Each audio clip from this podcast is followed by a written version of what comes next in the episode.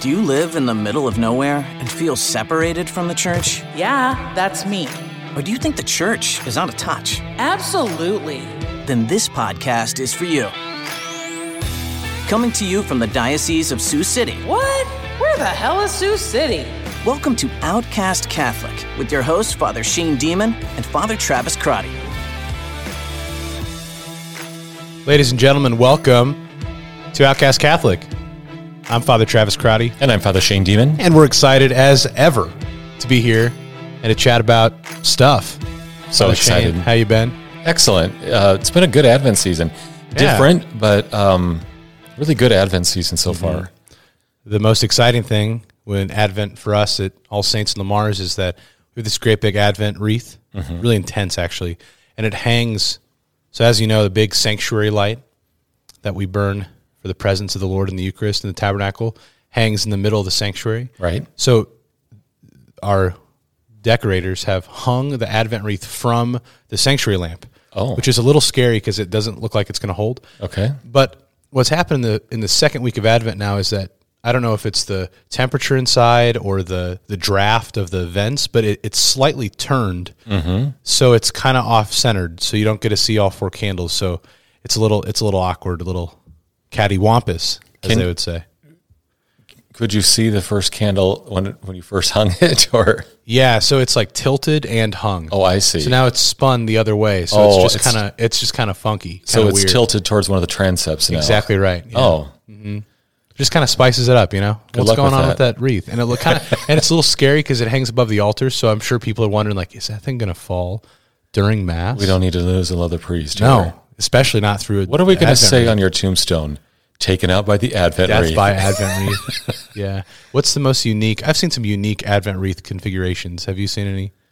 Well, the hung ones are always pretty dramatic. You know? Oh yeah. The cathedral's got a large hung one over the center aisle. Oh yeah, that's right. Then there's those that kind of make a large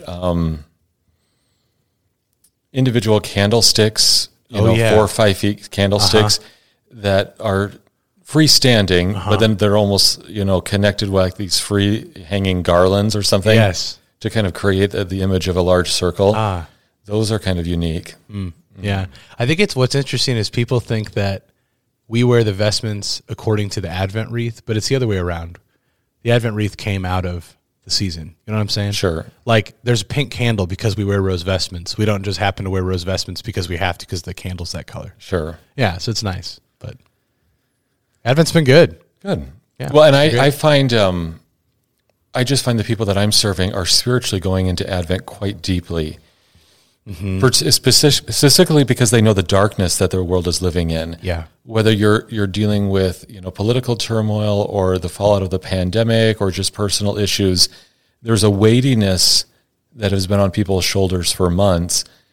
And in the midst of that, I think they're able to relate to Advent even more profoundly. Yeah, it's not difficult to lean into the darkness this year. No. Other years you might have to kind of think a little bit more intentionally about that because you're caught up in the Christmas season. But It's interesting that people aren't, well, I don't know, maybe they are, maybe not as caught up as normal in the sort of rat race of the Christmas season. Right. Because there's no office parties to go to. Yeah, there was no huge in-store Black Friday thing. Not lots of concerts.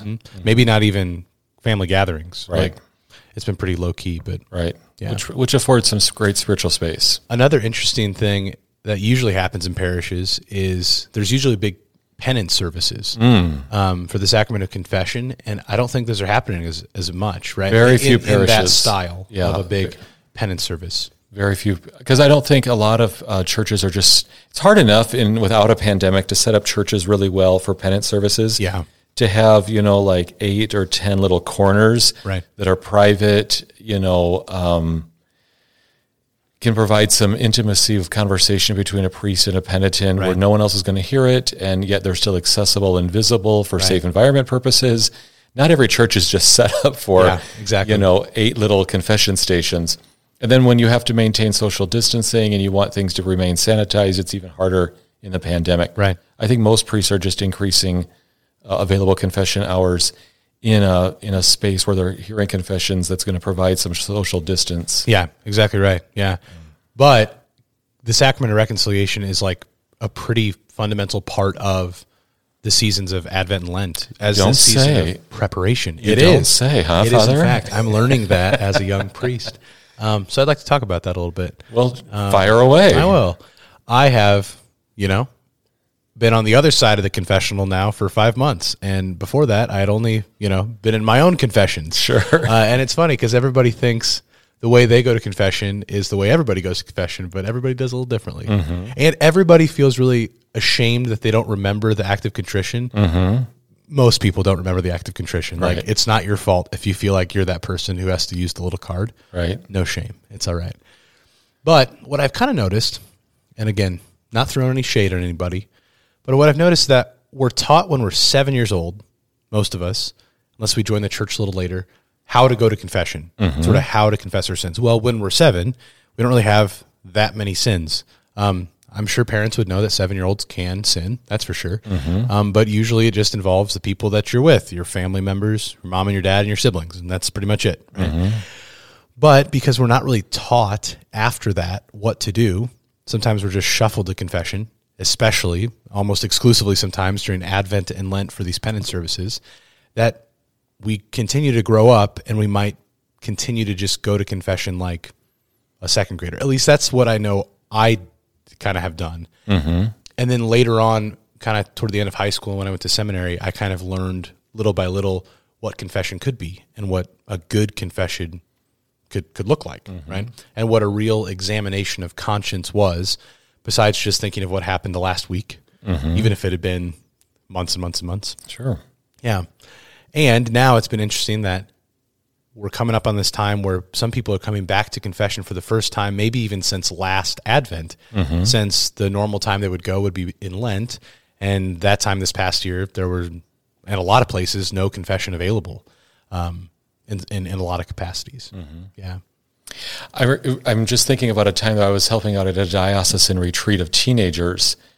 And I was asked to go in and just kind of lead the kids in an examination of conscience because they were all going to be invited to go to confession later that night during adoration. And I led them in a pretty intense examination of conscience. Mm-hmm. And I just saw like these faces with like eyes wide open, like, whoa, I've only ever thought about like three things. I hit my sister. Right. And I didn't fast during a Friday of Lent. Mm-hmm. Or I miss mass and I disobey my parents.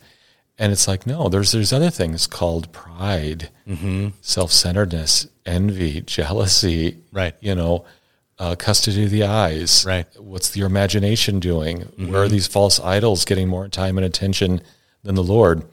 Is your worship even and your prayer, even when you're in those actions, actually grounded in attentiveness? Mm-hmm. Anyways, there's all these different ways that you can do an examination of conscience. And I think when we lead people in that and when we lead ourselves in that with some great tools available, wow, new doors really open up. And the dichotomy of that, is that one feels just like worse, right? Like, mm-hmm. when I go through this list, it's like, Father, I've done all of this. Right, right. Well, yes, but embracing that and owning that, as you stand before the Lord in his throne of mercy, his ocean of mercy, actually just opens up new horizons for growth and holiness. Yeah.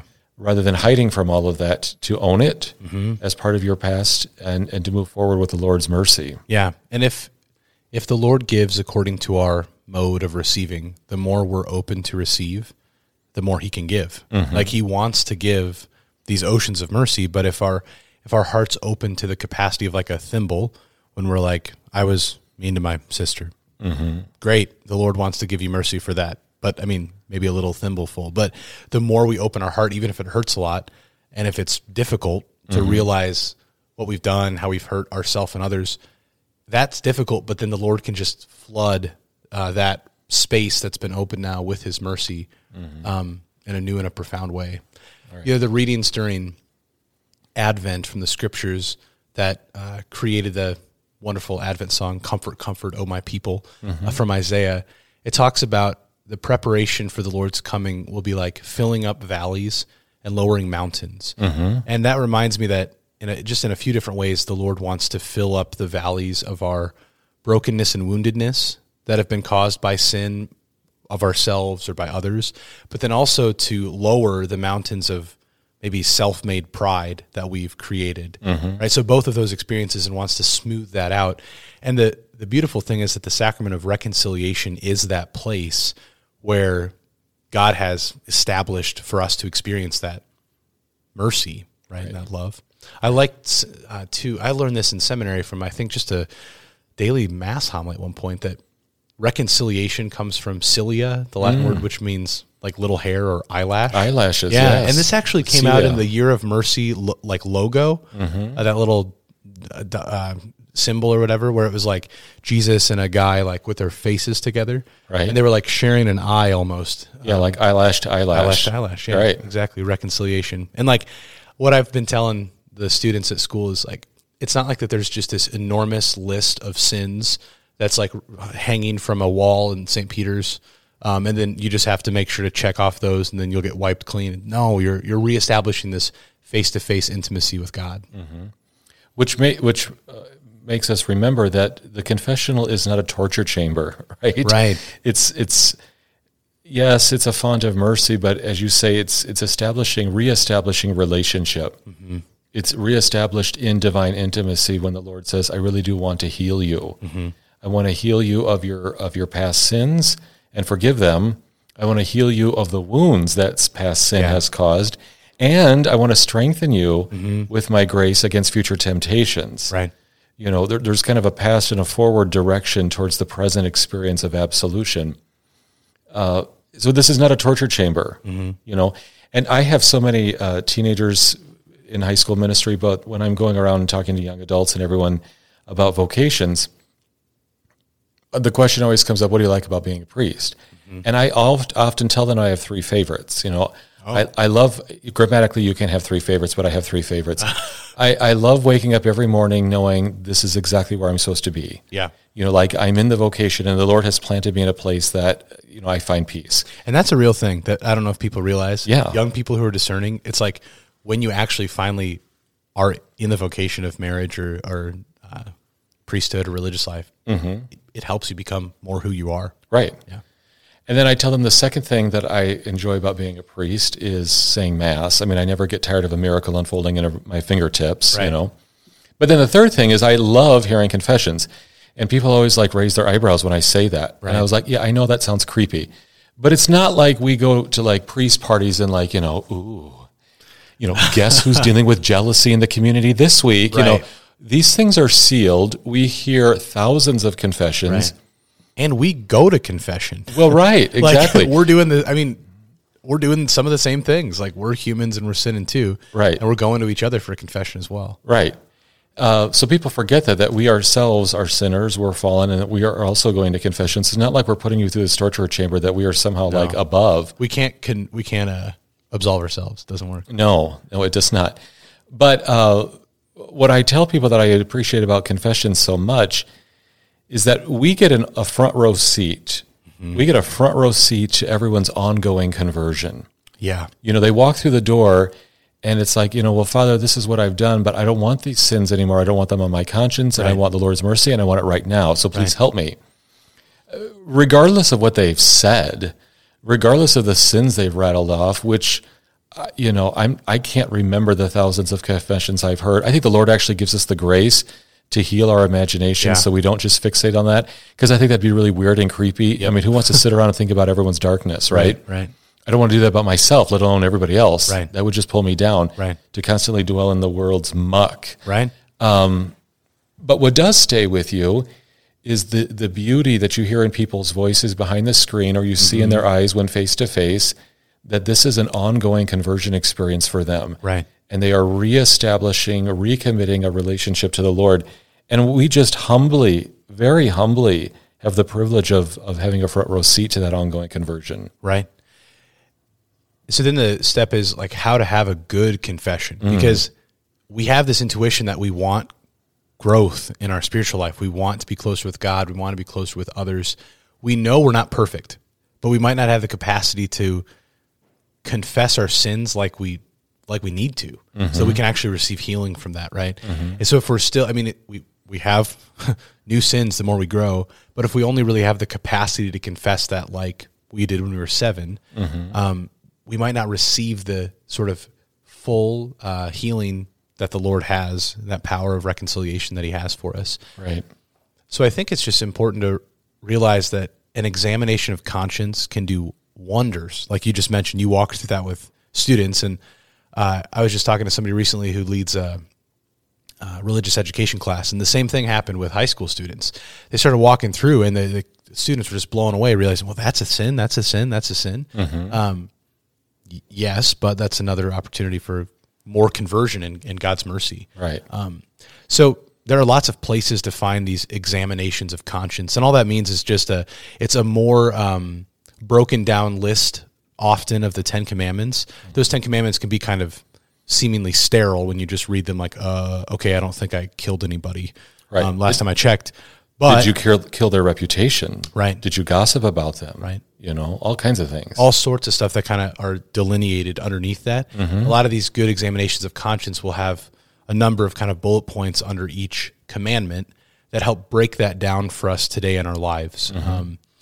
There's a really nice set of examinations of conscience on the United States Bishop Conference's website that just examination of conscience. There's some for adults, some for married couples, single people. USCCB.org? Yeah, USCCB.org. That's the one. Good. Check it out, yeah. And there's young adults. There's like specific ones for each age group, which are really helpful. Nice. And they ask questions that apply to our life in our specific state, mm-hmm. which is really helpful too. Mm-hmm. So I just encourage everybody to check out maybe an examination of conscience and to seek out confession. Now, here's the other struggle, and I'm very aware of this as a young priest now.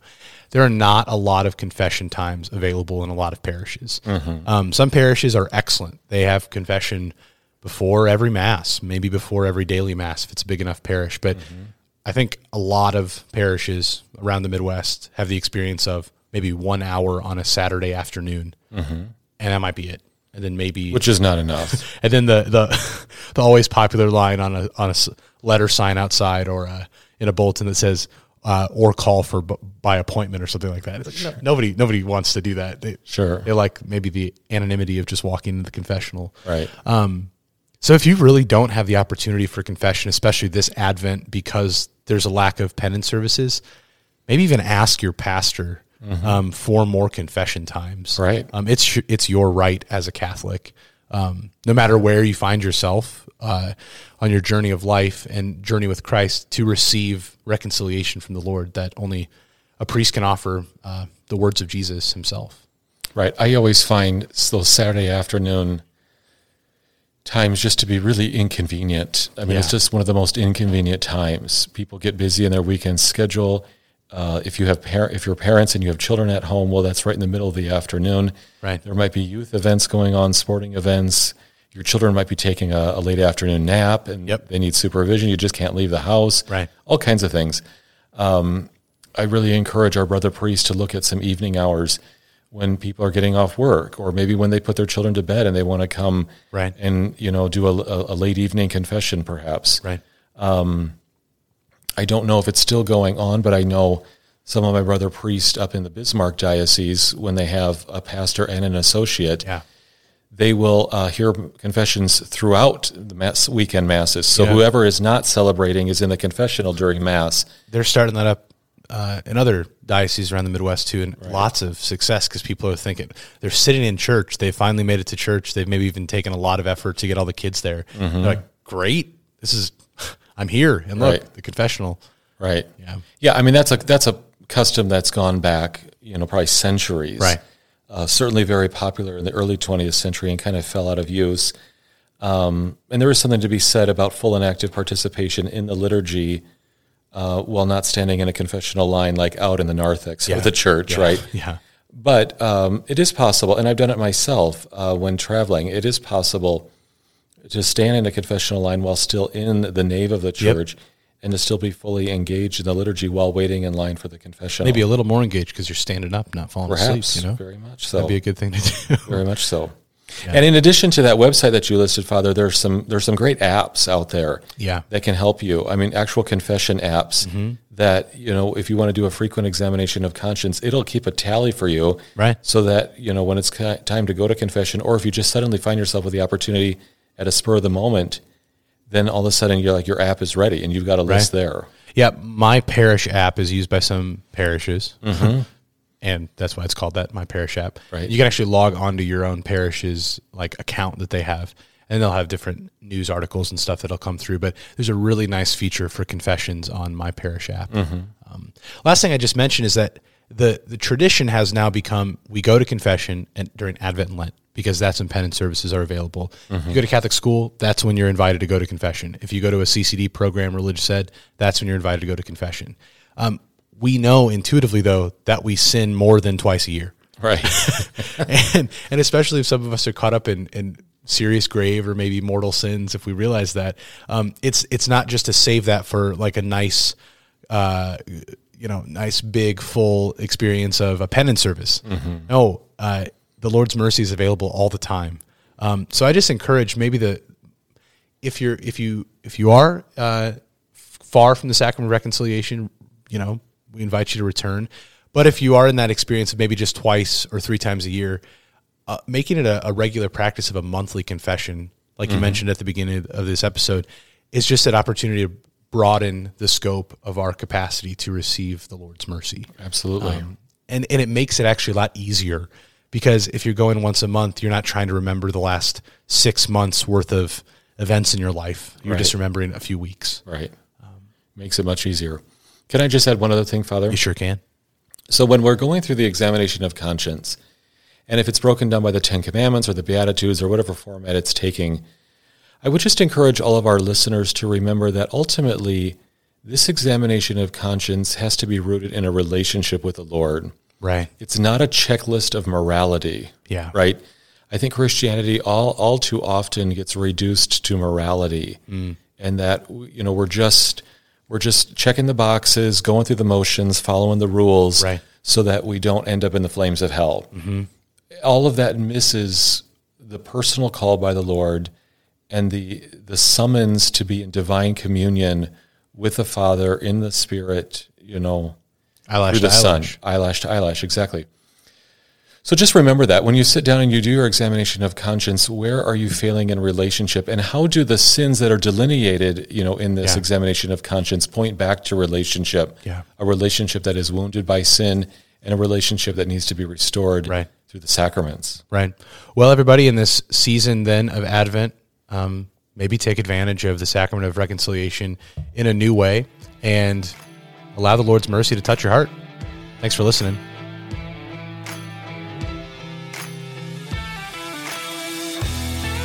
Thanks for tuning in. Send your questions and comments to outcastcatholic@gmail.com.